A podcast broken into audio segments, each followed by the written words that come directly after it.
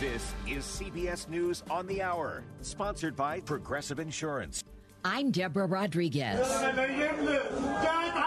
Hospital in Gaza overwhelmed with the number of wounded after an attack that local health officials say killed more than 100 people. Correspondent Imtiaz Tyab reports from Tel Aviv. A very serious issue unfolding right now with eyewitnesses saying that the Israeli military opened fire in an area near Gaza City where a crowd of Palestinians had gathered in the hopes of receiving desperately needed humanitarian assistance. While in a statement, an army spokesperson said that dozens of people were injured as a result of, quote, pushing and trampling as they rushed for that aid. Israeli officials say the crowd came at troops in a threatening manner after trucks driven by Gazans plowed into them.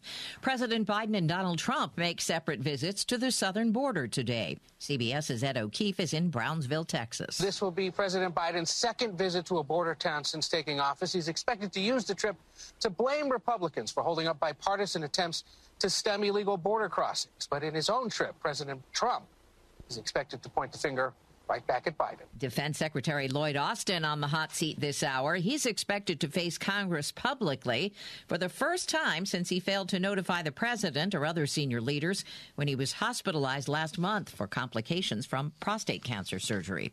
Snow is falling, winds and temperatures have dipped in the Texas panhandle, slowing growth of the second largest wildfire in state history. But the flames are still out of control, threatening more death and destruction. Jerry Hara ran from his ranch northeast of Amarillo. Where the fire was, I figured I was all right. Mm-hmm. Until I turned around and it was right, right across the street from me. Lost eight dogs and ten ducks. Officials blame at least one death, an 83 year old grandmother, on the fire. More obstacles ahead of Alexei Navalny's funeral in Moscow tomorrow. Correspondent Cami McCormick. Navalny's supporters say attempts to hire a hearse to take his body to the funeral service have been blocked. Some hearse operators have been threatened, and no one has agreed to transport the body. Russian police are now patrolling the area near the cemetery. Metal fences have gone up, and Russian police have installed cameras in the area. The opposition leader died at a Russian prison two weeks ago. A surprise from LA's new $700 million man.